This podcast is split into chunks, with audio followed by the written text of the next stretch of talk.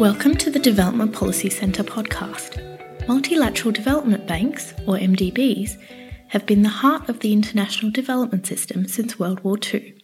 However, in this century, the geo-economic landscape has changed quite dramatically. New banks and new challenges call for global collective action and financing that MDBs are well placed to provide but have been handicapped in doing so effectively.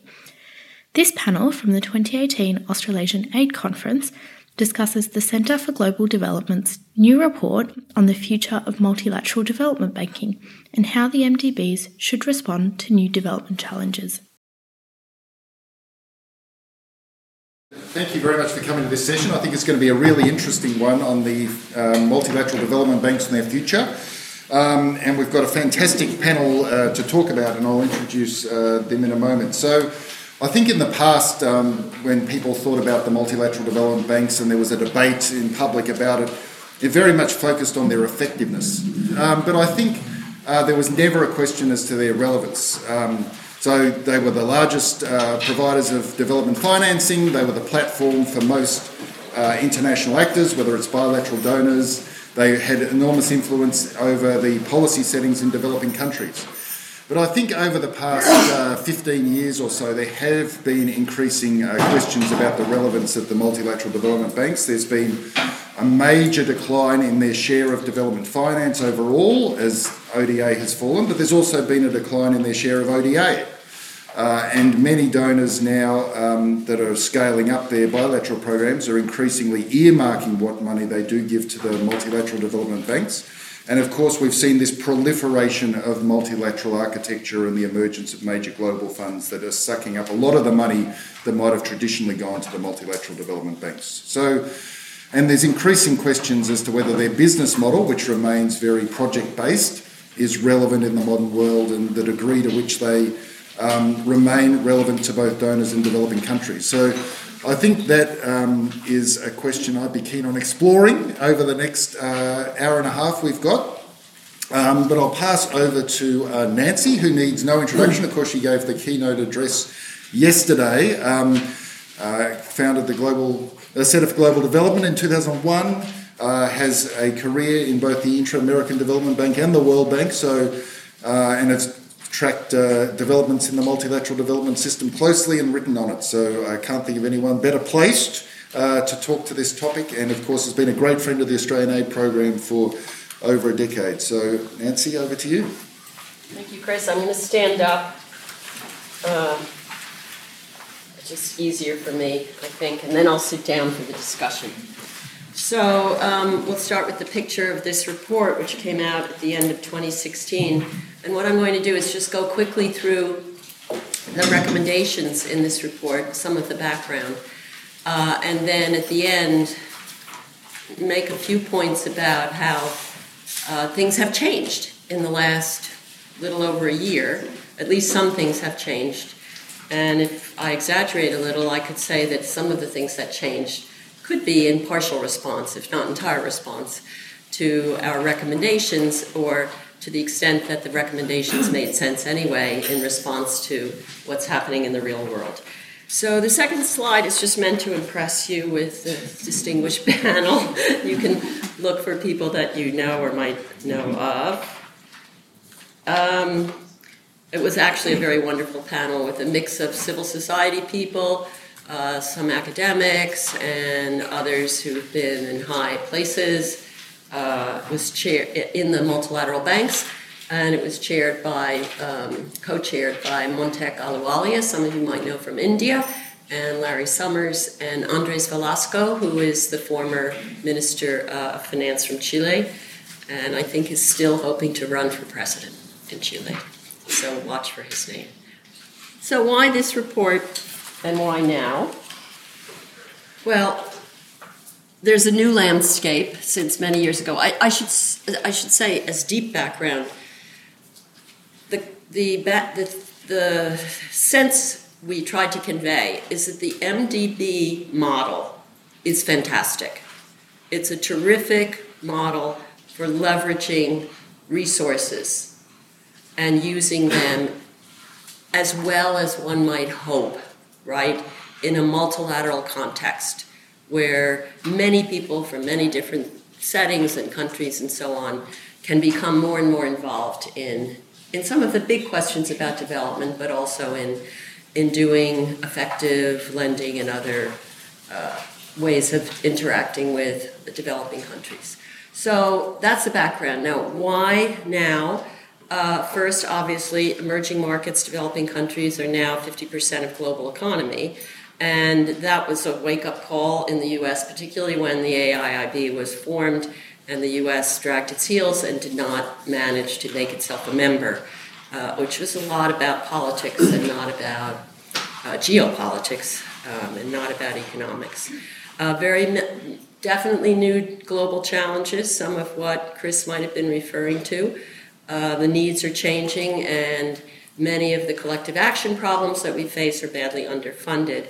And it, the reason is from the MDBs that the business as usual model is country lending. It's, it's both the project orientation that Chris mentioned, but also countries borrow. And at least in the hard window, the IBRD window, they give a counter guarantee. So it's kind of risk free in a sense for the multilateral banks as financial institutions. And this is history and this is habit. You know, at the World Bank, it's many decades now that the whole bureaucracy and the whole Weltanschauung of the bank is about lending money to one country at a time and providing other technical assistance and so on. But it's very country based. So, not oriented to such new challenges as climate, pandemic, disease, so on and so on and uh, no longer a single World Bank. That's the other big change in, in, since 1944. There's a very large and growing system of multilateral development banks that some of you who are here must know, not only the AIIB, but the New Development Bank. Then we have the Islamic Development Bank. The EBRD was founded only in the 1990s, and so on. So, the big picture the recommendations are for shareholders, not for management. That's quite important. Um, there's an explicit new mission we recommend starting at the World Bank, uh, and the co chairs wanted the World Bank to be renamed from IBRD to IBRSD. That hasn't gotten much traction. Maybe it's just too much that we don't call the World Bank the IBRD, we call it the World Bank. Um, and we put quite a lot of emphasis in the recommendations, directly and indirectly, on the idea that the regional development banks should be where most of the additional growth, in terms of, say, capital adequacy or recapitalizations, happens. And that's a combination of reflecting, I would say, first on the new mission, the idea that the World Bank should not worry so much about lending a lot of money, but uh, learn, you know, create incentives internally to be more catalytic, to focus on, yes, lending, but especially green and sustainable lending, and become gradually over the years the sort of green bank to accompany the Green Climate Fund uh, based in Korea. And the regional development banks should continue where they have strength that I'll talk about in a few minutes. So, uh, these are the five recommendations that I'll go through quickly. Uh, instead of reading them now, we'll just start with the World Bank should initiate a more coherent focus on global collective, uh, global public goods, including a $10 billion window. So, explicit new mandate the World Bank still does not actually have a mandate from the shareholders to deal with global public goods. There, it does a lot of things through trust funds and so on, and it's certainly a lot of the global dialogue that's sponsored represents a sort of global public good. Uh, but the shareholders have never said, this is your mandate. Figure out how to do it well, and let's talk about how to finance your activities in that area. So the recommendation was to start with a $10 billion a year window, uh, which would be uh, trust fund like, but you know, bigger and hopefully more strategic and coherent than a lot of different trust funds. $10 billion in concessional money, in, in effectively grant money, which I'll explain how it could be used in a minute. And we show in the report that that $10 billion, a very large proportion of it could be funded uh, by internal revenues under a new balance sheet or a new business model, balance sheet optimization. And here it's very nice to have the chief economist from the Asian Development Bank because the Asian Development Bank, as many of you may know, uh, combined their balance sheets now a year and a half ago or two years ago and generated a lot more uh, equity by uh, enabling the bank to borrow against the m- very large streams of future reflows from the uh, Asian Development Fund. And the World Bank has done something like that since, as many of you know, it's borrowed against its IDA flows. But there's still plenty of room if they were able at the World Bank to combine the balance sheets uh, to be even have an even larger equity base against which to borrow on uh, capital markets. So this is a picture. It's rather hard to figure out, but the top is where the resources could come from. And you know, I've always hoped that maybe China uh, would be interested in this window would have to have a, a, new governance structure, as IDA did when it was created.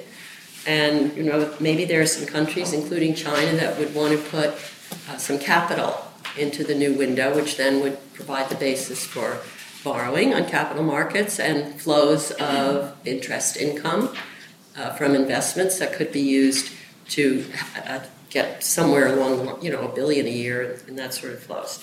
But it, you can also imagine redirecting what are now, some of you may know, you, you know, each year, uh, IBRD, some IBRD net income is put into IDA, and it used to be that some IFC, the private sector window income, was put into IDA. Uh, there's a lot of the emerging market economies don't like that.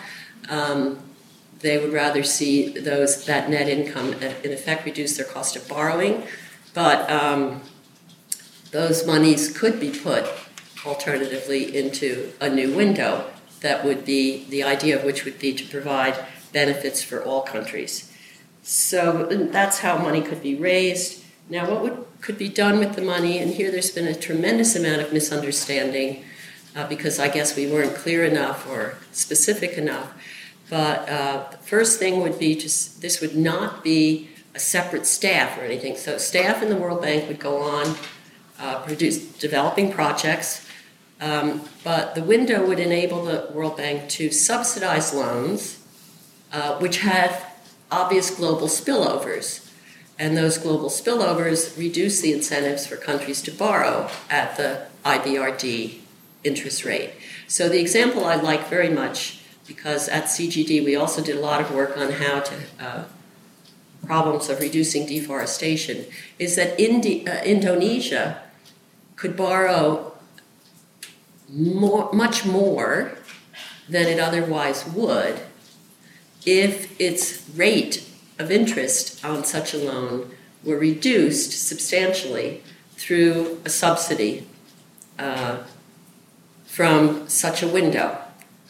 So some of you will be thinking maybe this is comparable to what happened with Syria and Lebanon, or with Jordan and Lebanon. So subsidize MDB loans. The other one would be if India, you know, needs to build power projects and rely on coal, and it's a very complicated situation where the World Bank and other, other banks and donors are saying we won't support coal-based power.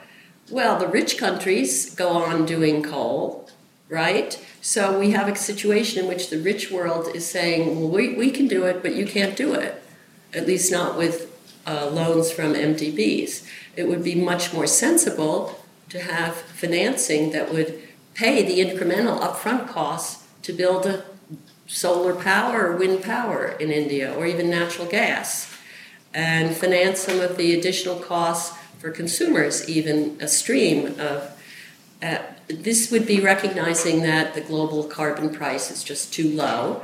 So, what we call least cost in developing a project in power is only least cost in a world where carbon doesn't cost everybody some, something uh, in terms of pollution and climate change. So there could also be direct grants, including to the Global Climate Fund. I think I called it the Green Climate Fund. Uh, or maybe it is the Green Climate Fund, I can't remember.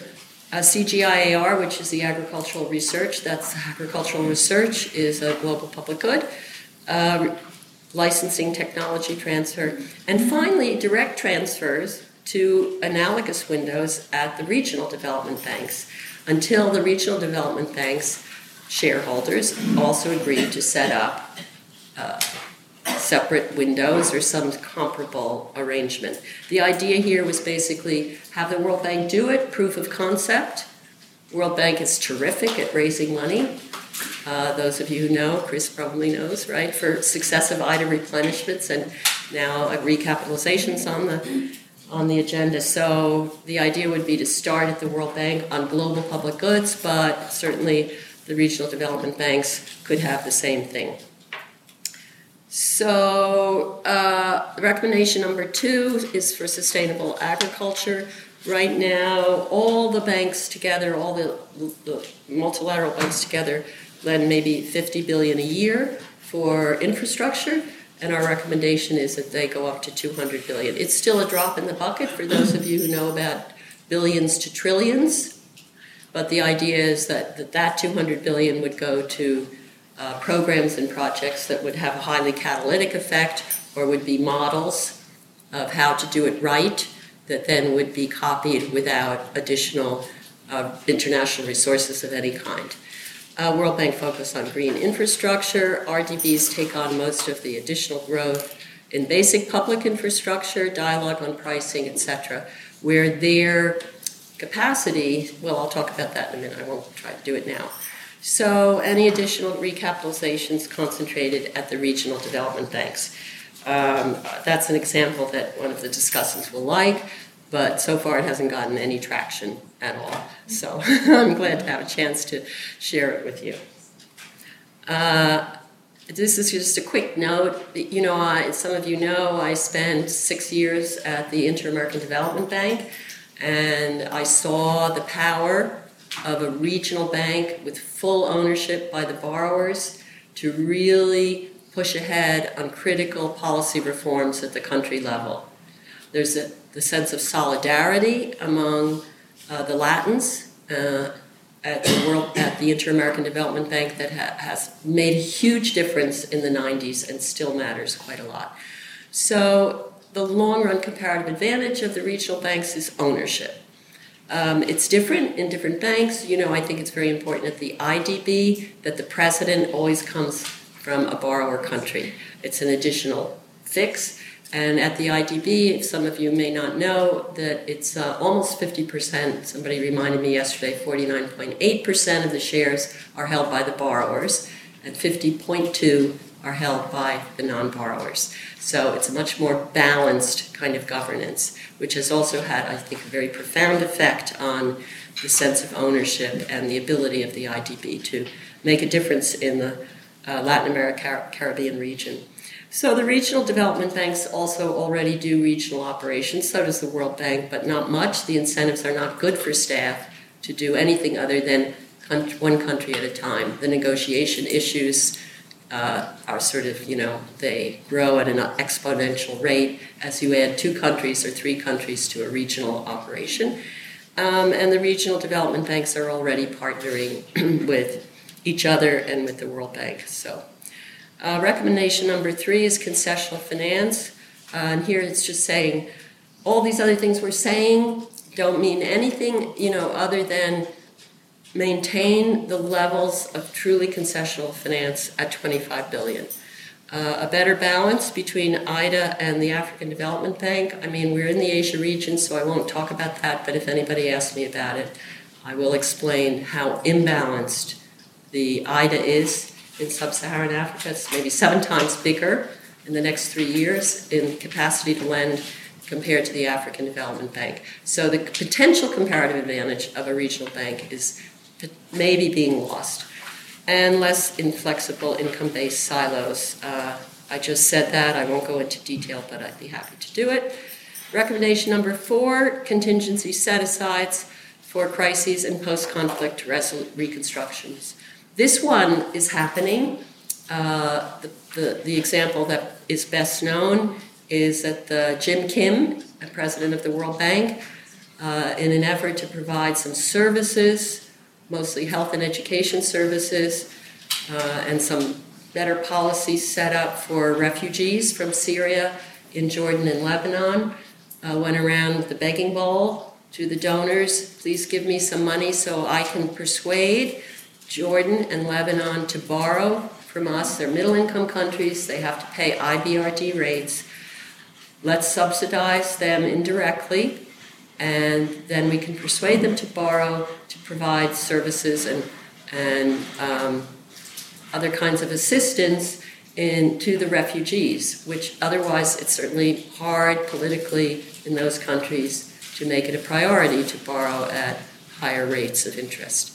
Um, so, rapid pandemic response. Many of you will have, if you're in the MDB world at all, will be familiar with the efforts now to do things uh, for the multilaterals to get into these kinds of issues, especially again the World Bank because of Jim Kim's um, interest and experience in dealing with the Ebola epidemic and the long delay in dealing with it in West Africa.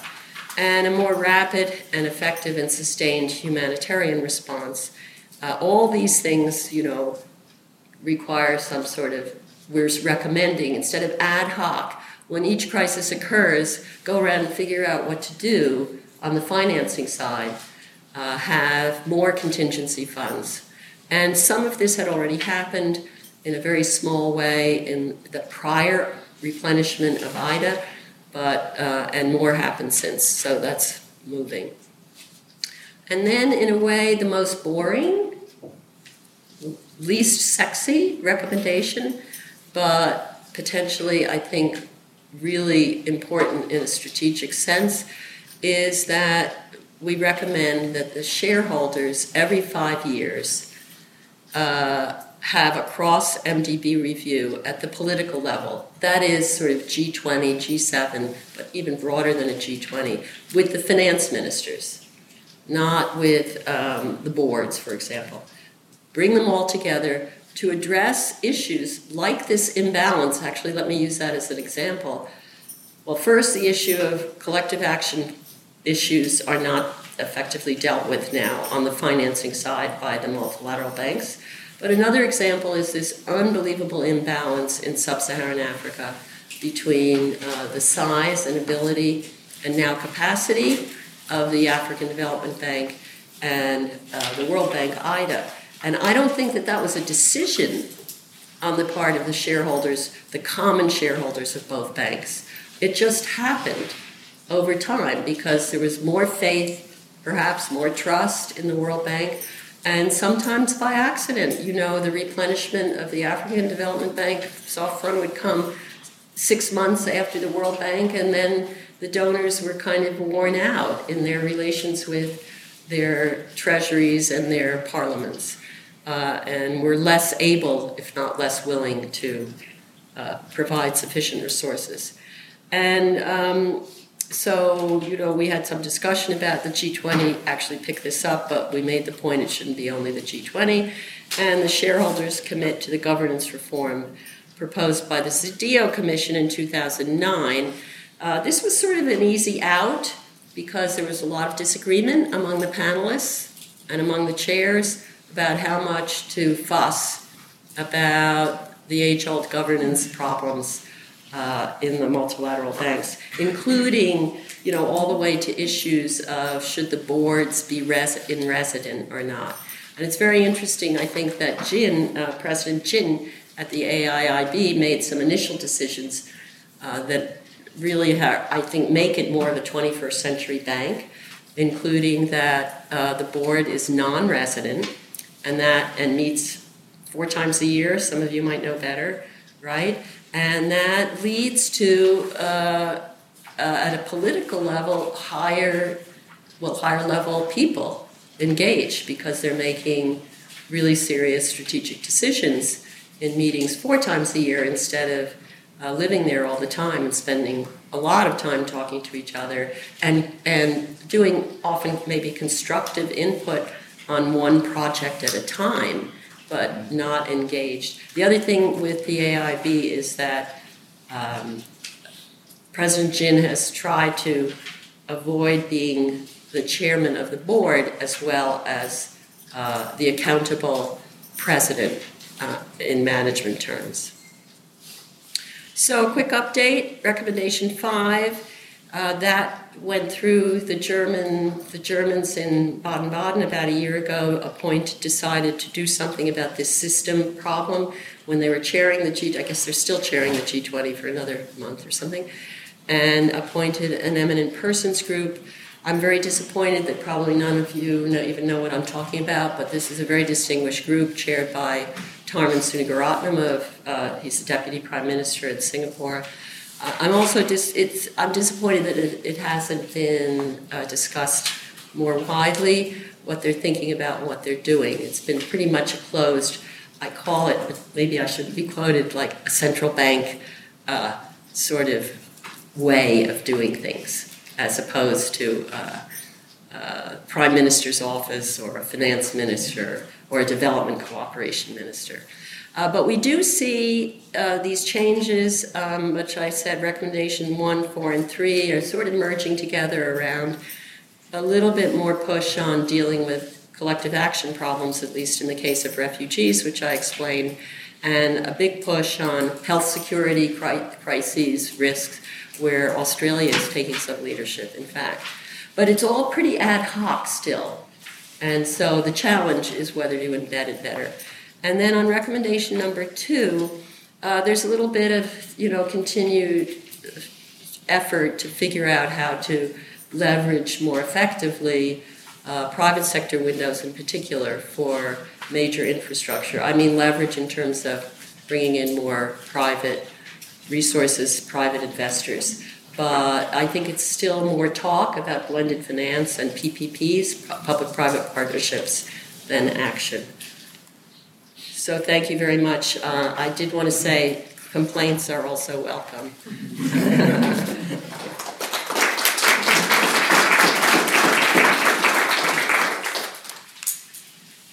Terrific. Thanks very much, Nancy. There's plenty of meaty issues we can get into during the discussion uh, that you've raised there. But first, we've got two discussants. Um, so, first, um, we've got uh, the chief economist of the Asian Development Bank, Yasawi, uh, sorry, um, Yusuke Sawada. Um, so, he, uh, in that role, serves as the Director General of the Economic Research and Regional Cooperation Department, which publishes the ADB's flagship knowledge products. Um, before assuming his current post, he was professor at the University of Tokyo's Graduate School of Economics, uh, and he's got over 20 years of experience as an economist, researcher, and academic.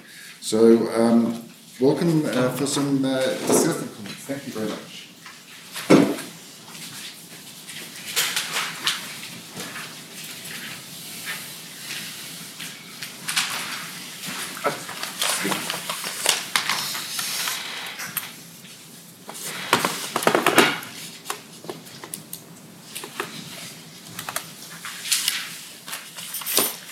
Thank you. Thank you very much, uh, uh, Mr. Chair, uh, for a very nice uh, introduction. And uh, thank you very much, Nancy, for really um, uh, concise and uh, focused uh, summary of uh, reports. Um, actually, um, 15 years ago, I got to know a Center for Global Development because just 15 years ago, year 2013, CGD started making a ranking of donors, right. commitment to development index, and First one came out, uh, if I believe, uh, remember correctly, 2013. And, uh, Three, 2003. 2003. Ah, sorry, 2003, yeah. 15 years ago. And uh, Japan was ranked lowest. Yes. So before, before this uh, publication, we got, we got to know this plan of CGD going to publish uh, you know, index which ranked the lowest. And as a relatively fresh uh, economist, I was so much intrigued. What's the method to making a ranking? What kind of data? So actually, 15 years ago, we uh, we did um, uh, sort of a replication of CGD's uh, uh, commitment index and also we came up with an alternative index to improve improve uh, ranking. But um, so that's a you know very uh, how to say I think stimulating. We're, we're trying, my colleagues are trying to come up with some changes and alternatives. Yes, yes, So- yes, yes. I But I do remember going to Japan Mhm. and in 2003, and it was, it was actually a wonderful Mhm. trip, very polite. Very polite. And also, uh, we kind of expect uh, expected at that time. Um, with that, uh, we can uh, put uh, lots of pressure on the government to improve aid operations. Yes, that was the So- idea. so that's the, yeah. But anyway, thank you very much for very nice uh, uh, um, uh, summary, summarizing a report. Um, so actually, I'm gonna I'd like to make uh, four comments, um, uh, four set of comments, and uh, mostly my comments are rather uh, uh, focused one, and also uh, instead of uh, commenting on a broader governance issue, I'd like to comment on more um, uh, practical uh, issues, how to make, um, as um, uh, Nancy briefly mentioned, these emergency programs are still being made ad hoc basis. So my comment is more on how practically or pragmatically we can pursue this set of recommendation. Uh, so I'm going to talk about things on contents and you know, actual uh, workings of uh, uh, program. So these are the four set of comments I'd like to make. So let me start by um, uh, first comment of uh, global public goods. Um, so actually, new challenges arising from new forms of market failures, and uh, uh, these issues are so diverse: uh, climate change, health, and um, um, new um, necessity for um, a new type of agriculture technology, salinity resi- resistant uh, variety of uh, wheat and uh, uh, submergence, uh, you know, flood resistant uh, uh, uh, rice variety. These innovations are needed. Um, I, I- really uh, agree for this um, uh, uh, uh, uh, idea of making uh, uh, global uh, public goods and uh, making this uh, as a part of uh, MDB's mandates um, because new challenges and new uh, uh, public goods and new market failures emerging.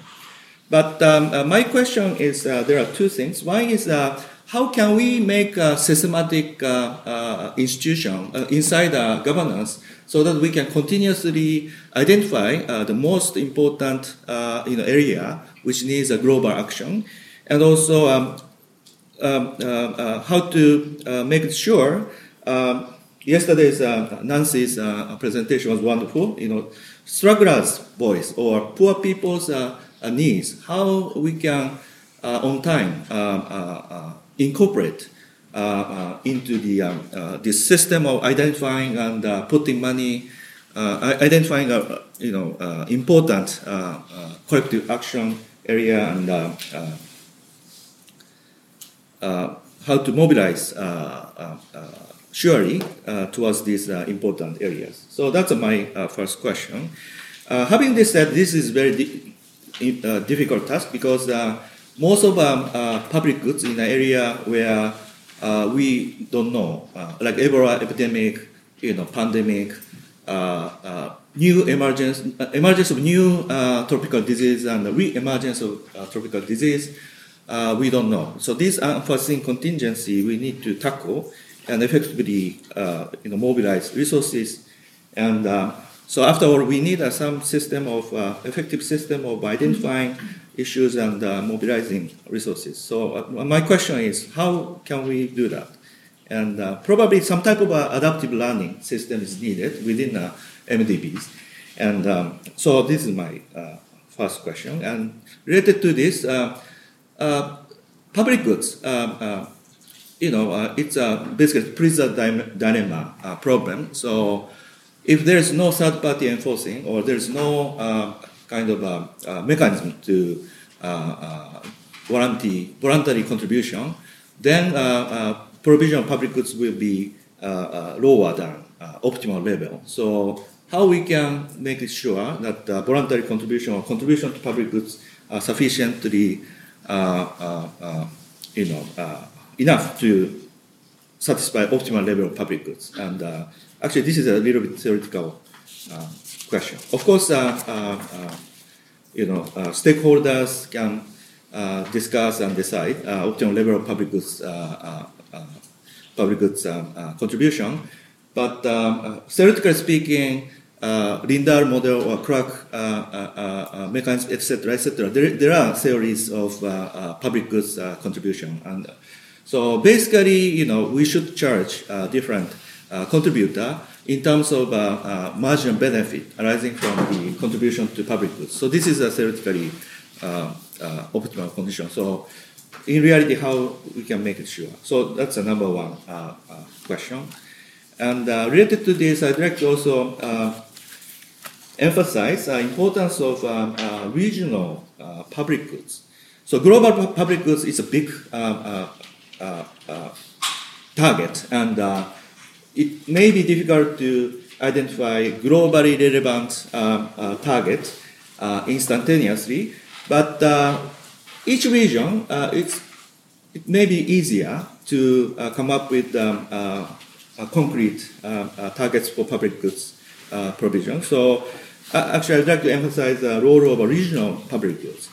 And um, um, so, in a sense, in, other words, um, uh, regional public goods or sub-regional cooperation mechanisms like uh, Greater Mekong sub-regions and Central Asia, ADB has been supporting uh, CAREC uh, initiative uh, and uh, South Asia SASEC initiative. So these are the sub-regional, you know, economic framework. within this framework, regional public goods provision uh, or regional public goods is the top uh, uh, agenda. You know, supporting cross-border infrastructure construction and also um, ICT network, um, uh, trade facilitation through modernization of uh, customs, etc., etc. So, you know, these regional public goods um, have been playing a very important role. Uh, for example, to transform whole Mekong Delta area 1970, it was battlefield, but now marketplace. So in order to transform battlefield into marketplace, this regional program really play a very important role, I believe. And um, uh, uh, key is uh, how to provide regional public goods. Yeah. So ADB also supported this initiative. So my comment, still first comment, regional, this sub-regional program may, may can be a building block or starting stone for global public goods.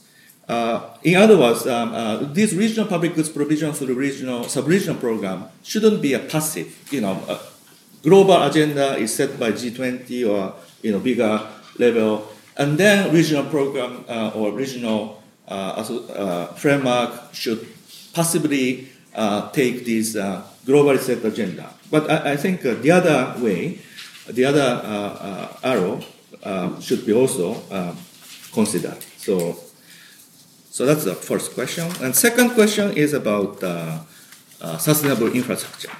So ADB did um, a report and um, uh, study uh, just one year ago, uh, infrastructure needs assessment. So taking uh, four sectors, energy, transportation, ICT, and water, we analyzed past cross-country panel data to make assessment of past investment needs assessment and uh, using that the past investment uh, trend, uh, we have done this um, prediction of future investment needs in these four infrastructure sector. And um, um, actually, our result shows the 1.7 trillion US dollars are needed per year in Asian Pacific region. Uh, actually, 20, uh, 15, sorry, 16 years of uh, uh, SDG Horizon 26 trillions are needed. So per year, 1.7 trillion are needed. So then we can compare what's the um, uh, current investment level. Actually, because of data uh, problem, uh, uh, we have to confine overall Asian Pacific region 1.7 per year. That's uh, investment needs we identified through our quantitative study. and then actual investment is 800 or 900 billion US dollars uh, in Asia. Uh, uh, actually, this is a subset of uh, uh data. So, uh, subset of data 1.7, 1.3 trillion US dollars investment needed, and current investment is 880 billion. So there are 450 or 460 billion dollars investment gap exists in Asia. And um, uh, the way we have done is, um, uh, you know, uh, we estimated past data relationship between growth performance and other country characteristics and the investment demand. So, and then using these, you know, parameters estimated by regression in order to predict future needs. So that means um, in order to continue growth trend and uh, um, poverty reduction uh, trend of Asia, 450, 460 dollars investment needed. And also, um, I forgot to mention, on top of this uh, uh, investment needs to continue Asia's growth momentum for the reduction trend, we also added, especially in the energy sector, uh, uh, necessary investment for climate change uh, mitigation. So investment, additional investment in uh, uh, energy sector is needed to achieve a global target, Paris target. And also, in addition, we also added um, adaptation-related investment needs in transportation sector especially. So actually, this 1.7 trillion dollars includes both the climate change adaptation and uh, mitigation investment. But anyway, in order to continue growth momentum, poverty reduction trend, and also achieve uh, climate core, uh, global climate uh, targets, 450 or 460 billion investment gap, gap exists.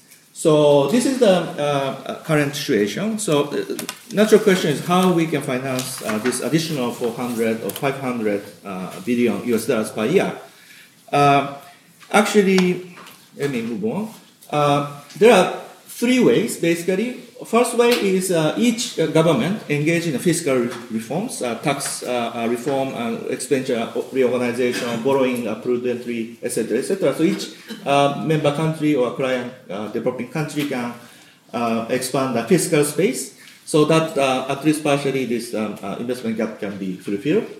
Um, but according to our analysis, fiscal space analysis, out of 450 or 460, only 40% at most, maximum 40% can be financed through, uh, you know, augmented uh, public investment. So rest 60%, uh, roughly, um, uh, you know, 300 billion per year or so should be uh, mobilized uh, by, should be from the public sector investment. Um, so naturally promoting a public uh, participation, as uh, Nancy briefly touched upon, PPP should be uh, uh, used at a greater level, and also broader, uh, you know, uh, investment, private investment, facilitating climate should be ecosystem should be established, and also in medium term, capital market should be nurtured in Asia. Still, Asian capital market seems to be really lagging behind. Um, so in order to achieve this, um, uh, role of uh, MDBs can play a very important role. Uh, in terms of direct financing, uh, MDBs, including ADB and World Bank, only finance 2.5% of Asia's uh, infrastructure investment. So direct, uh, you know, loan capacity, supply capacity is quite limited. So critical issue is how to leverage our limited resources.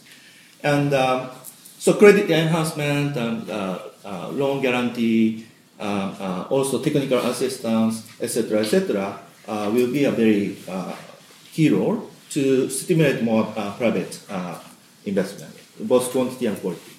having said this, as Nancy touched upon, the balance sheet reform, ADB engaged, and sort of merging uh, concessional window and market-based window, so that the long supply capacity expanded by 50%. Uh, so that kind of effort is also uh, uh, kind of targeted towards the filling this investment gap. Another issue is AIIB, New Development Bank. Uh, what we see is uh, they are a very important partner to fill in uh, these investment gaps. And indeed, with AIIB, ADB exchanged MOU, former exchanged a former MOU two years ago, and we started co-financing um, project already, four projects uh, in uh, uh, Bangladesh, uh, India, uh, Bangladesh, India, Pakistan, Georgia for co-financing projects, especially in the transportation and energy sectors, already going on more in pipeline. But this is not enough, and how to tap private money. So I'd like to briefly explain. Um, so 400, 500 investment gap exists in Asia. Um, on the other hand, around the world, if we look uh, uh, developed country pension funds and insurance funds and sovereign wealth funds, these institutional investors, they have really big chunk of money, uh, 70 billion, uh, trillion to 100 trillion money assets they uh, uh, hold. And they have been suffering from a zero interest rate or negative interest rate. Um, on the other hand, Asia is growing, and more than 60% of Asia, uh, global growth can be now uh, driven by Asia. So potentially, a high return investment opportunity in infrastructure, uh, plenty uh, in Asia. Um, however, uh, issue is potentially high return investment uh, project in Asia. also, from the investor viewpoint, associated with a high risk. So de-risking is a, a big issue uh, to connect uh, big institutional invest money flowing into Asia's, uh, developing Asia's investment, infrastructure investment. So uh, again, uh, MDB, like ADB and World Bank can play a very important role to de-risking by providing credit enhancement, guarantee, and also platform for PPP, etc. So then uh, third uh, comment is about epidemics and pandemics. So, so, actually, this is a definition of disaster. There are four types of disaster around the world. First one is a disaster triggered by natural hazard, hydrometeorological or geophysical, like earthquake, tsunami, and biological uh, disasters, uh, such as uh, epidemics, pandemics, and insect infestation. second one is technological disasters, mainly human-made, and Third one is a crisis balance with disaster force. And actually, um, we have a data to characterize these different type of disaster. Uh, and this is per year, uh, per year, per country's frequency of different type of disaster. What is striking is the green uh, line showing that uh, uh, uh, disasters triggered by natural hazard, especially hydrometeorological disasters, are globally increasing trend. And uh, in Asia, actually, this uh, increasing trend of uh, disaster triggered by natural hazard, leading to a larger economic losses triggered by natural hazards. But intriguingly, um, these uh, disaster losses triggered by natural hazard, uh, proportion of uh, insured losses are very minimal. In North America, two-thirds of uh, uh, losses caused by natural hazards are covered by insurance, one-third uncovered by insurance. But Asia, uh, only 9% are covered, and Africa is less than 1%, and Latin America, 3%. So more than 90% of uh, losses caused by natural hazards are not really insured through a market-based insurance mechanism. So this, is, this um, uh, shows a very serious lack of uh, market mechanism against this um, uh, you know, uh, contingency and uh, disasters. So market failure, then government should play a very important role. Uh, but many uh, uh, government, including development, developed countries, fail due to legitimate reasons. So market failure is there, the government are supposed to correct, but government also fail. Uh, in order to tackle these market and government failures, uh, I believe community uh, mechanism can be strengthened to maximize complementarity of market, government, community mechanism. So in order to tackle different type of uh, uh, disasters, uh, unexpected, unforeseen events, I think strengthening this mechanism is very important. MDB can play a very important role, of course, helping the client government and amending a market mechanism and also, you know, different through different operations, uh, directly and indirectly, uh, MDBs can also play very important role. So let me wrap up. So new business models for uh, new market failures are necessary, including climate change and uh, uh, tropical disease, etc., etc. So full range of instruments should be elaborated. I fully agree. And in, in order to uh, uh, enhance uh, capacity, internal reforms of MDBs are also important. So I fully agree. But I think uh, in this process, we need more evidence, evidence-based policy. And uh, actually, this report uh, emphasizes uh, uh, importance of institutions like 3IE, which really systematically collect and um, sort out different evidence av- available around the world. So I think this kind of institution is really critical. At the same time, in order to uh, absorb uh, voices of uh, uh people, uh, uh, strugglers, I think low-level engineers and um, plumbers need plumbers needed. Actually, Esther Duflo speech last year, American Economic Association, was about economists as plumbers. And um, um, so, in, in, addition to high-level agenda, I think that this low-level engineering uh, is important. And we should be systematic to combine these two. And uh, so I think uh, adaptive learning mechanism em- embedded into the institution is really critical to push forward and make effect- effective this uh, list of uh, governance reform uh, suggested by the report. So I will stop here. Thank you.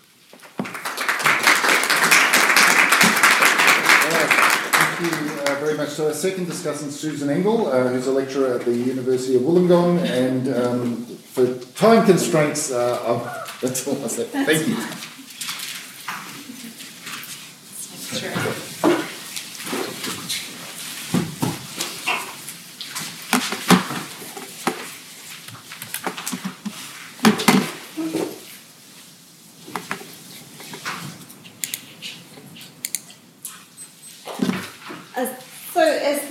only political scientist on the panel, I took it as my job to take a slightly more critical approach to the topic and a sort of large, larger picture. Uh, so I want to talk a bit firstly about the proposal, secondly, a bit about the actual prospects for reform, and finally, uh, a little bit about bigger picture, fundamental questions about the nature of multilateral development banking um, and, and their directions, in particular in terms of the growth of debt. Uh, so, in terms of the proposal itself, um, you know, there's so much interesting stuff in there, and I really enjoyed reading it. Although I, I wanted to start by questioning, I'm just going to jump into these questions, questioning the focus about um, the focus on the World Bank as the place for a new global uh, public goods fund why, why should it fundamentally be in the bank, particularly on one addressing issues like pandem- uh, pandemics and health crises. Um, and I, can, I think that there are other institutions that can more ably and nimbly and directly address those and have the expertise in those without creating this multi level governance system from a global governance perspective that has to go through a World Bank mechanism in order to get to the other actual agencies who do the work. Uh, you could also ask the same questions generally on refugees and agriculture. Um, in terms of climate change reduction and mitigation, there might be a bit more of a case for the World Bank there given its existing roles, um, and particularly around regional sustainable energy funds.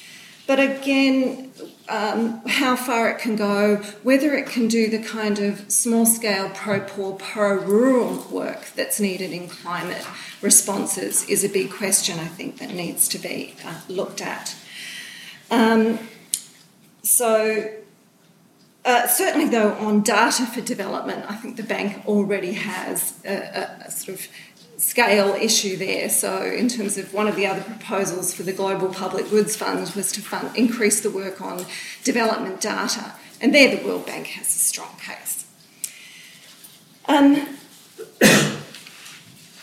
that, so for me, I, I, wonder. You know, you come back to the issue: is, is bank? Is it the banks trying to? Is it a new sense of colonising new space? and bank empire building? And that's despite these critiques in the report itself about the bank's tendency to bureaucracy. So, um, and and the, the discussion seems to be about trying to special uh, to to lessen overlap and competition between the World Bank and the regional development banks. But I think there is a sense in which we do see already growing competition between them. I mean, I would say that the ADB's choice to equitise its concessional funds is perhaps a signal of its fears about the growth of the AIIB. And the, um, and the World Bank's moved into its leveraging private finance seems to also be about shoring up its place in the, in the, in the multilateral development banking system as well as the larger issue of development finance. Um, in fact, it's kind of reading about um, Jim Kim's move, you can't help wondering if he's trying to do a, a, Robert McNamara at the World Bank in terms of increasing its status and influence, although um, I'm not sure about his capacity there. So, in terms of the possibilities for actual reform, um, it, the, and the, the issue about the Zedillo Commission, and it was really interesting, Nancy, to hear how that was kind of a compromised position given the, the diversity of views.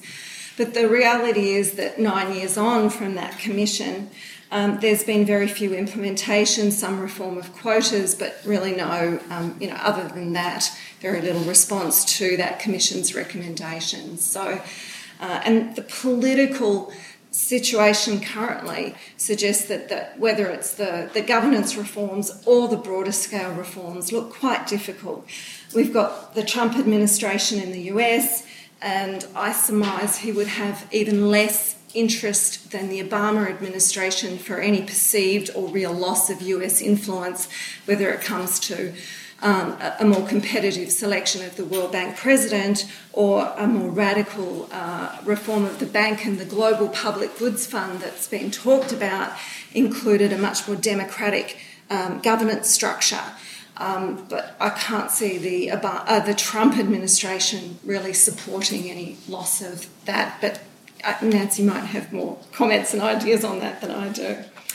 But, and more globally, the EU, some of the more progressive EU donors, I could see that there would be many of those engaging, though Britain at the moment is also hard to judge. China is, I think, could be interesting here. It, it's already set up its own institution in competition, so I'm not sure it would want to give the World Bank more power by setting up a global public goods fund under it, um, though it might be interested in the climate change and infrastructure um, aspects. And to get on to my issue about creditor and debtor nations, the international financial institutions still are pri- primarily a system that only force debtor nations to adjust. China is now one of the largest creditor nations, the largest creditor nation in the world. So it's gone, you know, in, in, in a sense, the Bretton Woods twins work now in its interests. Um, so it might be willing to support their expansion from that kind of macro political angle. But in contrast, for borrowing countries, they're still looking at expanding an institution that, that places no pressure on creditor nations to adjust or reform. Uh, so I would be surprised if they would, you know, be, be a high level of support from them, particularly amongst some of the more progressive governments around the world, to the extent there are any. Um, in terms of the nature of the proposal, it seems to me that the, the proposal itself seems to, to talk about MD reform, but not about the nature of what, what, what kind of growth we're encouraging, what kind of system, world system we're encouraging. It's still about development as growth, any kind of growth. And whereas I'd like to see a focus on pro poor growth and growth not on growth that's based on unsustainable production and consumption. And I think that the lack of discussion about the nature of growth being focused and the kind of growth um, we're looking at by the multilateral banking system, that the lack of discussion of that in the report does question how serious the commitment to sustainability is. And I would agree with the note of dissent from um, Ray Offenheiser um, that uh, where he talks about the lack of focus on inequality in the report. And inequality is an issue that's being um, getting much more attention globally recently. And if we're not talking about growth with equity, pro-poor growth, then you know uh, we're not we're missing the, the possibilities here. Um, equally, there's no discussion of of, of issues like gender and ethnicity and caste and so on. And I guess I wanted to raise the issue that there's kind of a pre- pretense that finance, global finance, is not a profoundly gendered space and has profoundly gendered impacts. And if I were being cheeky, which I do tend to be, um, I would say that this is kind of the report is in some ways an example of what gender mainstreaming has become in, in most multilateral development banks, which means we don't talk about it. So, uh, then on to the debt issue. So, there's still a lot of issues here about expanding multinational development banks, expanding their debt, uh, their influence, and that means expanding debt relations. Although the global public goods funds is also meant to be a grant mechanism, of course. Um, but at the moment, the direction the World Bank is certainly going is about trying to leverage its influence by leveraging uh, private sector financing, and the ADB done, has done that as well with equitising its concessional flows.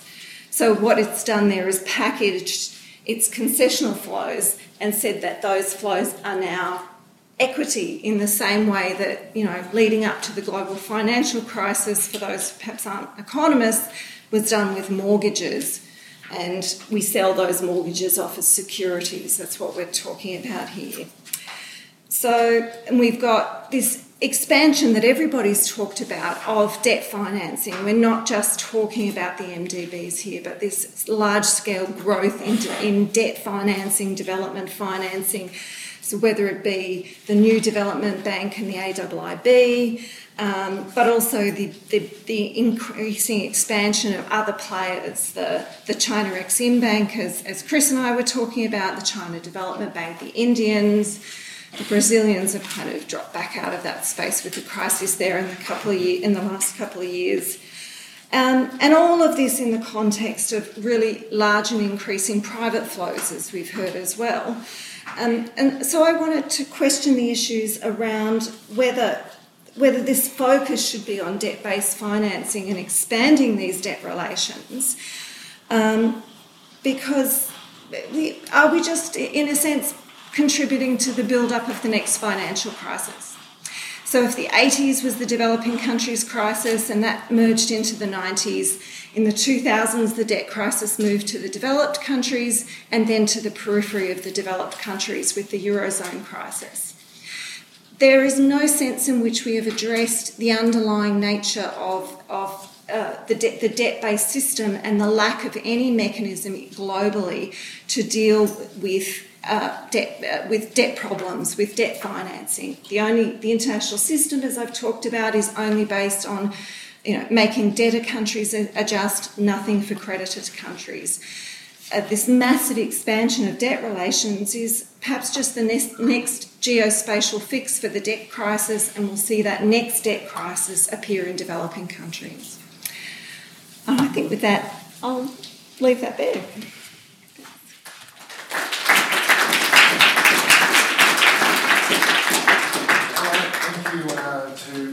Uh, all the uh, panellists. It's now your turn. We've got about 20 minutes left. We can discuss uh, some of the specific issues from the report, or we can uh, discuss some of the broader issues around the MDBs. Uh, I've already got a few hands, so uh, I'll take four questions in the first round. So, Matt first. Yeah, my question. Maybe introduce yourself. My name is Matt Morris. I'm from the ANU. My question is for Nancy. It's around the the proposal for the G20 for the mini Bretton Woods every five years. So at the moment, the G20 process inside the finance ministers meet and they discuss a whole range of international economic issues, including World Bank, IMF, and international architecture reforms, and that usually feeds into the annual meetings. Um, that kind of process is quite sort of frustratingly slow in terms of building consensus and getting real demand for reform how would the mini Bretton Woods proposal work and, and how would that deal with the, the inertia in demanding change and reform? Mine is really simplistic. I would just, sorry. Just it's introduce real simple. Sorry, Everybody introduce else yourself. in the room probably knows Yeah. what this is, and I just wanted a little bit more information around this low-level engineers and plumbers needed, a little bit of explanation around that. It's one thing. Sorry, there we go.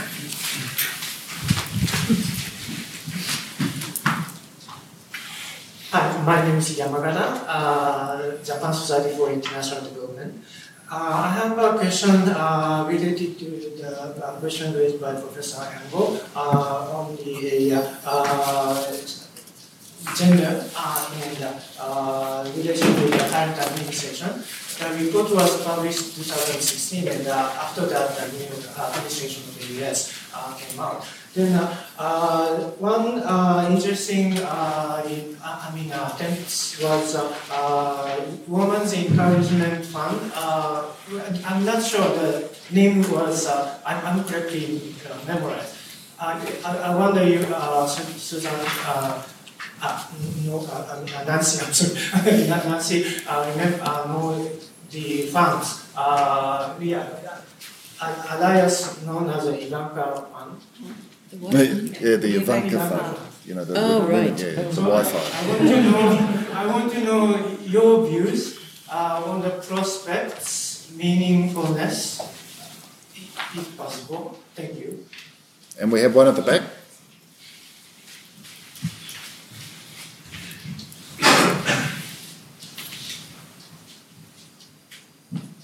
Uh, Chris Roy, ANU. Uh, thank you very much for the presentation and the report, uh, Nancy. I was just hoping uh, you could discuss a little bit further about the trend of earmarking uh, by donors and how this is restricting the autonomy of the actual multilats to be able to make autonomous decisions about which projects to support and get behind, and how you see that sort of going forward, whether that's going to be an increasing trend or whether there's something that like the World Bank and other multilats can do to uh, kind of push back on that earmarking of funds. Do you mean through the trust funds or Yeah, Yeah. earmarking through trust funds. funds? Yeah. So, Nancy, do you want to kick off? Okay, I'll try to be short so there's more time for others' questions. Um, you know, I think you're raising a very good point, Mark. Why would it be any different?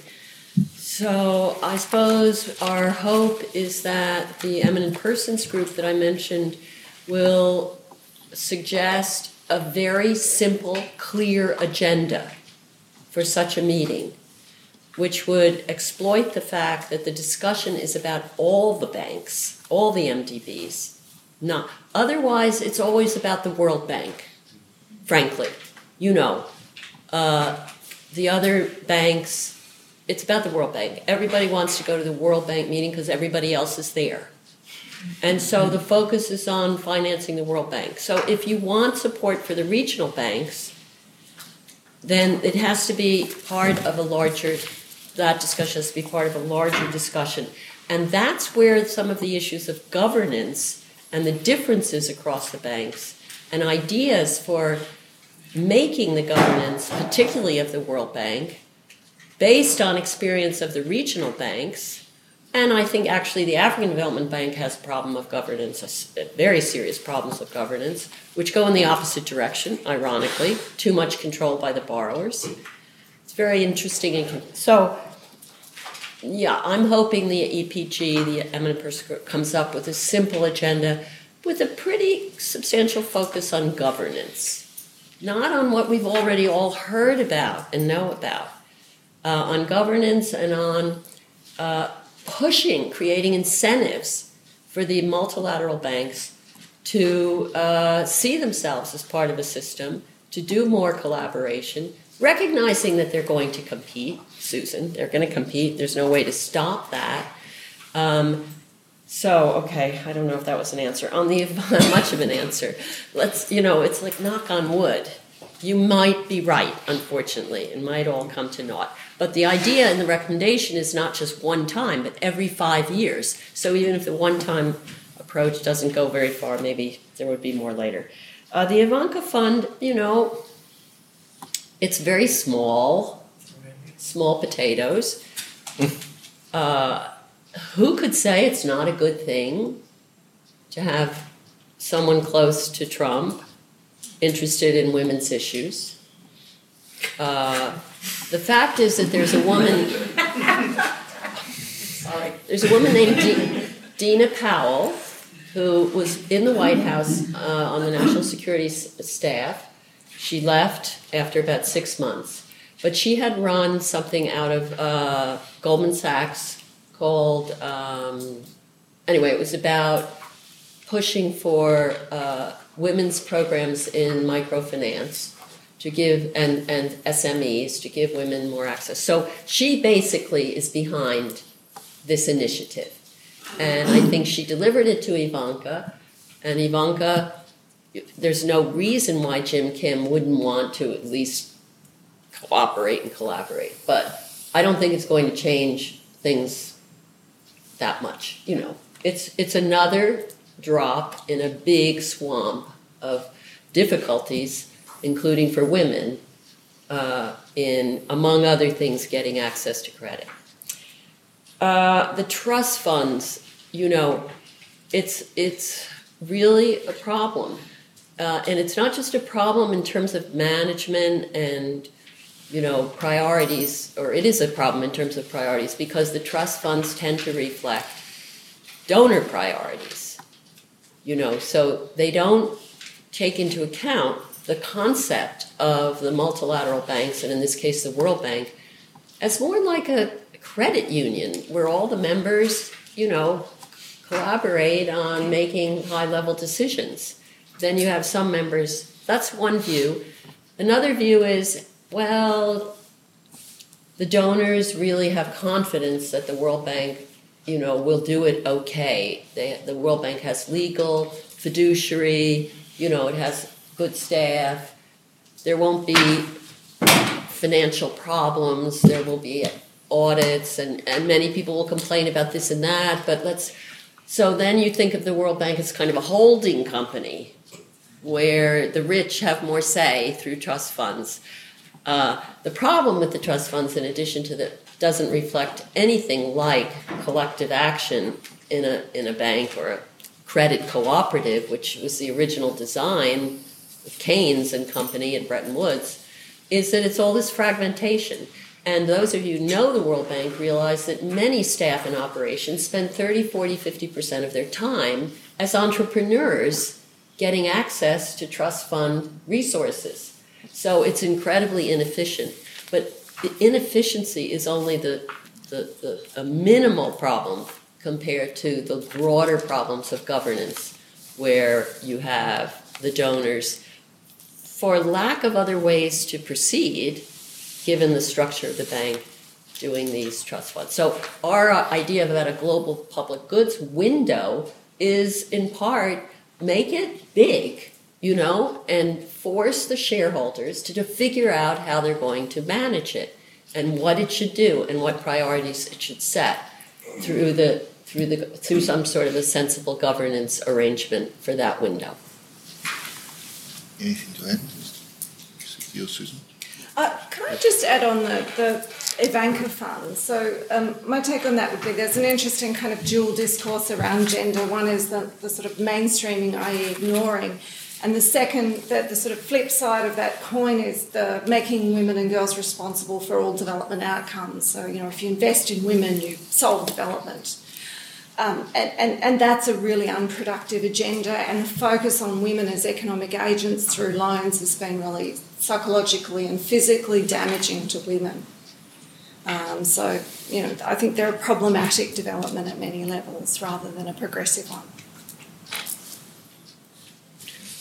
So one question about uh, um, uh, low-level engineers.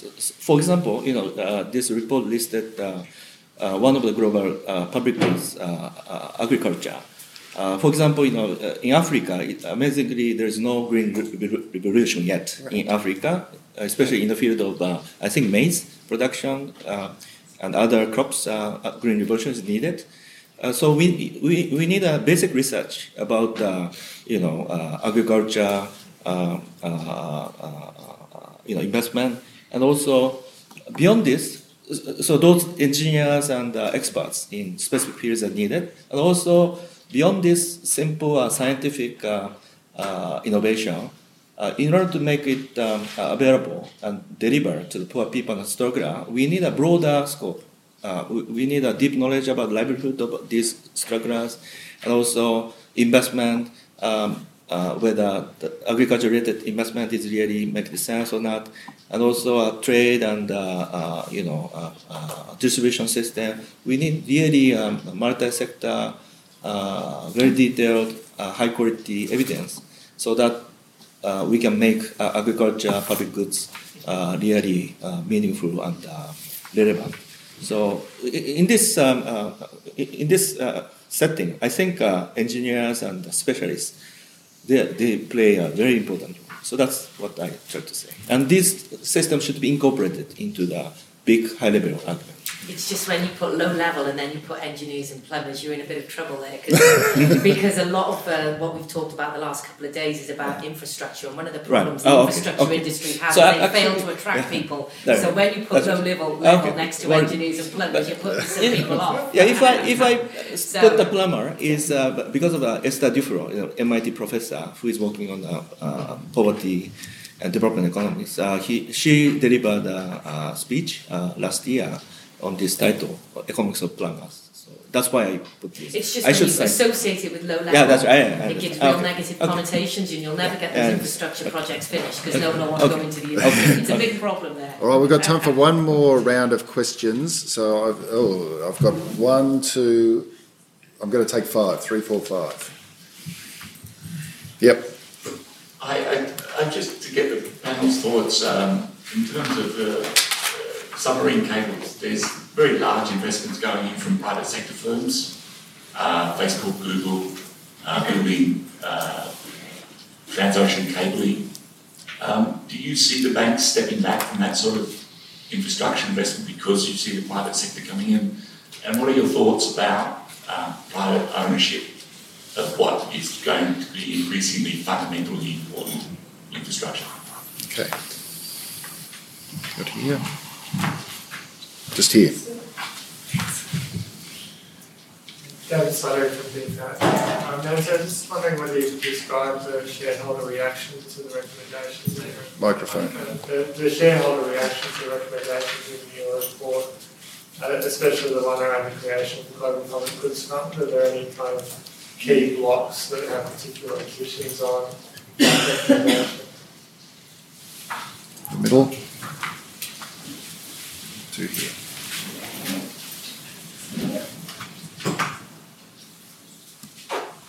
Uh, Thanks, Sebastian from Scope Global. Uh, Just a question around um, coverage of the project cycle. We- We've implemented a number of ADB programs in the Asia Pacific region over the years. Uh, Just thinking about some of the other sessions at this conference around uh, adaptable and flexible programming and things like that. Um, We found that quite challenging uh, with the Asian Development Bank, uh, more bureaucratic than some of our relationships with bilateral donors, for example.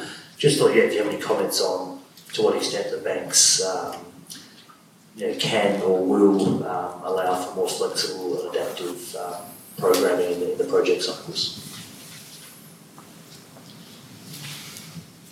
Thanks. Um, Aaron Soames from the APEC Study Center. Um, Nancy had a question um, for you. You brought up how the ownership structure of the Inter-American Development Bank contributed to its success in many ways. Um, so how important do you think are reforms to the ownership structure of the World Bank? And, and do you have any ideas of how we could engage in that very politically contentious issue? Play. Uh, Clay O'Brien from Ayani Consultants. Um, the microfinance fund, Nancy, is called 10,000 Women. Thank you. Goldman Sachs supported. Couldn't remember. Uh, but I, I mention that because uh, microfinance is an area where impact or social investment has already had uh, some leverage. Um, Mr. Sawada was talking about bringing private investors into uh, uh, infrastructure as well as, uh, as another secondary. But I mean, impact investors now are looking at other things such as renewable energy, healthcare, and education. So I wondered whether the, the multilateral banks would have a role to catalyse those impact investors into those particular sectors as, as well as microfinance and infrastructure. Just for gender balance. Well, I'll let you that one. Yeah. Irene Bain from AIIB. Um, very interesting presentations. But a question for Nancy, which is a, um, a key issue in the MDB world at the moment. What are your thoughts on graduation, particularly from upper middle income countries?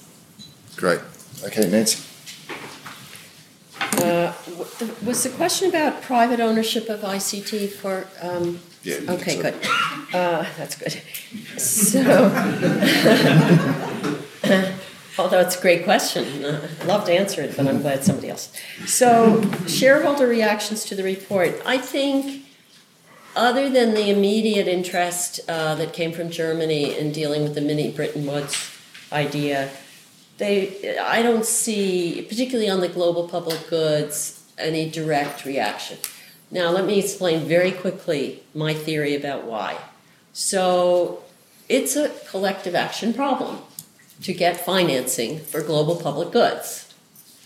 And in addition to all the things that Susan said about, well, why not the Green Climate Fund and what about the role of WHO if we're talking about pandemics, all of which I'd like to answer, but I won't for lack of time. Um, basically, the rich don't need, the, the, the rich shareholders have their trust funds where they get what they want to the extent they can out of the World Bank as a bureaucracy. The middle income countries worry that anything that smells like transferring net income to a new window or raising additional money that is not recapitalization for their borrowing is going to take away through the algorithm that generates the need for prudential finance of the whole system, they, they end up paying the cost. And I learned that when I was at the IDB, when the debt program, which was agreed at the, in the boards of the IMF and World Bank, the board of the IDB, which has a, you know, a lot of power with the Latins, said we are not going to use our limited resources to pay for the debt relief of Bolivia and Uganda. And it was a terrible fight for several years. It eventually got worked out, but there was this combination of bitterness that some other boards had made decision where the Bolivia was actually IDB had more, uh, Bolivia had more debt with the IDB than with the World Bank or the IMF. So the poorest countries fear that any money into global public goods is taking away money from IDA. So there's really no political champion without what used to be the big bully of the United States when, for example, the IDA window was opened. So it's sort of a collective action problem around the lack of money for collective action problems. And that's why I hope that all of you who think this is a sensible recommendation, that some start should be made on employing all the forces of the World Bank technical, legal, fiduciary, and mostly that they, the World Bank can raise the money. You know, it has a lot of money already. If the if Jim Kim, if the shareholders could agree to say, use that money in part in this way, not to do what all the others are doing. And this is a partial answer to Susan's point. No, not to implement everything. Let WHO implement things. But that's where we could hope to generate resources. Okay, so how important are reforms to the ownership structure? It's ironic, you know, already the developing countries have 47% or something like that of the World Bank votes. So great to get to 50%, but I think the presidency of the World Bank is so powerful that the big reform would be, in my view, some sort of special majority voting for the president. Uh, at the IDB, again, you know, I learned the president is elected under a double majority rule, and I think the Asian Development Bank, in some form, so needs a majority of the weighted votes, which is where, of course, the U.S. and the other big uh, rich countries have a lot of votes in the weighted vote system, so they dominate. But also a majority of the borrowers, the regional borrowers' votes, country by country. So you cannot become the president of the IDB if you don't have sufficient support from the borrowers. And in the World Bank context, this sort of double majority voting would enhance the potential for developing countries to coalesce and make agreements among themselves. And I think, you know, looking back, that candidates like Paul Wolfowitz would not have been elected if there had been a double majority system. So, impact investors into those sectors. You know, I think a lot is being done already um, on the social impact investors, and we have this product that we developed at the Center for Global Development called Development Impact Bonds, which is meant to take advantage of the social Im- impact investing. I forget where that question came from, I'm sorry. Um, so I think at the multilateral banks, I would put a premium on dealing with something that you heard about in the context of the Asian Development Bank, finding ways to do de-risking or to uh, enhance, you know, or to provide guarantees to potential private investors in um, on the on the return they get they'll get. You know, it's we're not all all the talk about blended finance needs a lot more thinking in terms of how to be creative. Uh, and because that's the big money, that's the billions to trillions issue. Um, the social impact investing, well, it would be interesting if it raised, got to the level of a billion, but you know, or two billion a year. So that that, but that's going along all right, and I think it's very important, and maybe we'll provide a model for the other. And then on graduation, um, I think that it would be a good thing on the agenda of a mini Bretton Woods it would make so much more sense for all the MDBs to have voluntary graduation and to uh, create incentives for countries like Brazil and China to graduate themselves by their facing somewhat higher interest rates. You could tie the rate of interest on an IBRD loan to not credit worthiness, which is the traditional way, but in the other direction, the richer you are, the more you pay for an IBRD loan. And this reduces the subsidy between what you would get if you borrowed on the market and what you get from the World Bank or the Asian Development Bank. And the fact is that Korea had voluntarily graduated from these banks, the ADB and the World Bank, back in the mid 90s. And then there was a crisis. And Korea went back and borrowed again. And so, why not? You know, then we don't have to have all these debates between China and the US, between the UK and Australia, in a way, maybe. We don't know exactly what Australia's position will be.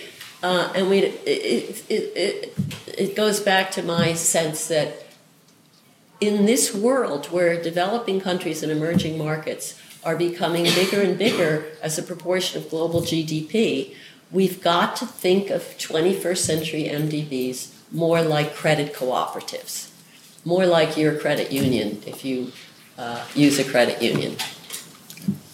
Last word. Yeah. Uh, I, I, think Susan's uh, uh, first question, uh, why World Bank should uh, lead and play a key role in providing global public goods. I think that's a fundamental question we need to also discuss. Um, my uh, response is uh, as a part of ADB. My response is, uh, of course, uh, you know, health, WHO, Global Fund can potentially play a key role. Uh, agriculture, CGIAR, but actually we have so many diversified um, issues and emerging new and old issues and um, uh, agriculture, health, and uh, climate change, etc., etc. So I think putting uh, different expertise and uh, uh, different sector and different country uh, engagement in one box. I think it's not bad idea, or rather important to maximize use of limited resources um, to identify critical issues in different sector, different country, and also um, uh, deciding optimal allocation of uh, available resources in different uh, issues. I think a flexible uh, project, uh, we, we have been doing a relatively new uh, instrument called a policy-based loan. This is flexible. Uh, uh, use of uh, funding is possible. although shareholders, our shareholders not necessarily always supportive because flexibility seems to be risk involving a risk of potential risk of lack of transparency. But anyway, we have been doing this. And um, private sector investment in ICT, I think this is a broader issue of cross-border competition policy, which is not necessarily uh, doing, uh, uh, which is a really under-investigated, under-examined area. But I think uh, what our position is uh, with ICT, uh, countries and Pacific nations can leapfrog. There is a big chance for leapfrogging, but uh, we are uh, looking at the margin where private investment has not been done. So rather, we, we see this issue is trying to facilitate more private investment and crowding, crowding in uh, private uh, sector uh, money. And finally, uh, impact investors. my comment is a little bit beyond the scope of this report and today's discussion, but actually we need evidence. microcredit is great, but actually hard evidence shows that microcredit is not silver bullet. There are mixed impact on poverty reduction. So, and rather there are alternative, uh, really amazing, uh, you know, uh, evaluation result emerging from, for example, Bangladesh, uh, uh, BRAC, NGO BRAC, have been uh, started targeting Ultra pro- program TUP, and this TUP was now replicated in many countries and same amazing uh, positive result, result in uh, poverty reduction.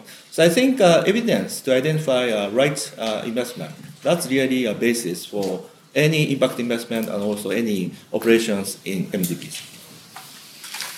One so uh, get 60 seconds the, the 60 seconds on the microcredit and social impact investments. The, the net evidence on microcredit, even from the most conservative sources of randomised control sign, of trials, is that its net impact on poverty is zero. Zero. For all the money that's spent. And the more progressive research paints a rather glimmer, gr- grimmer picture. So going to the larger issue of social impact investing, I actually think we need to be talking about transfers and um, you know and government funding for social sectors, not um, debt-based instruments for those sectors. It's a different issue. I just want to say a quick word on this fundamental question: Is the World Bank the best place for a global public good fund? That Susan raised. I guess maybe I already said it is the best place. Mostly because of the financing side. It is not the best place to do all the implementation, to, to set priorities, uh, as we heard about. The shareholders of a window would set priorities, and that would be an ongoing discussion. We don't know what the next crisis will be, right? So, with that, I also wanted, I mean, there were many other good comments from the two discussants, and I want to thank them for it. I know Chris won't give me time to answer any of them. Thank all of you for your questions. Yeah.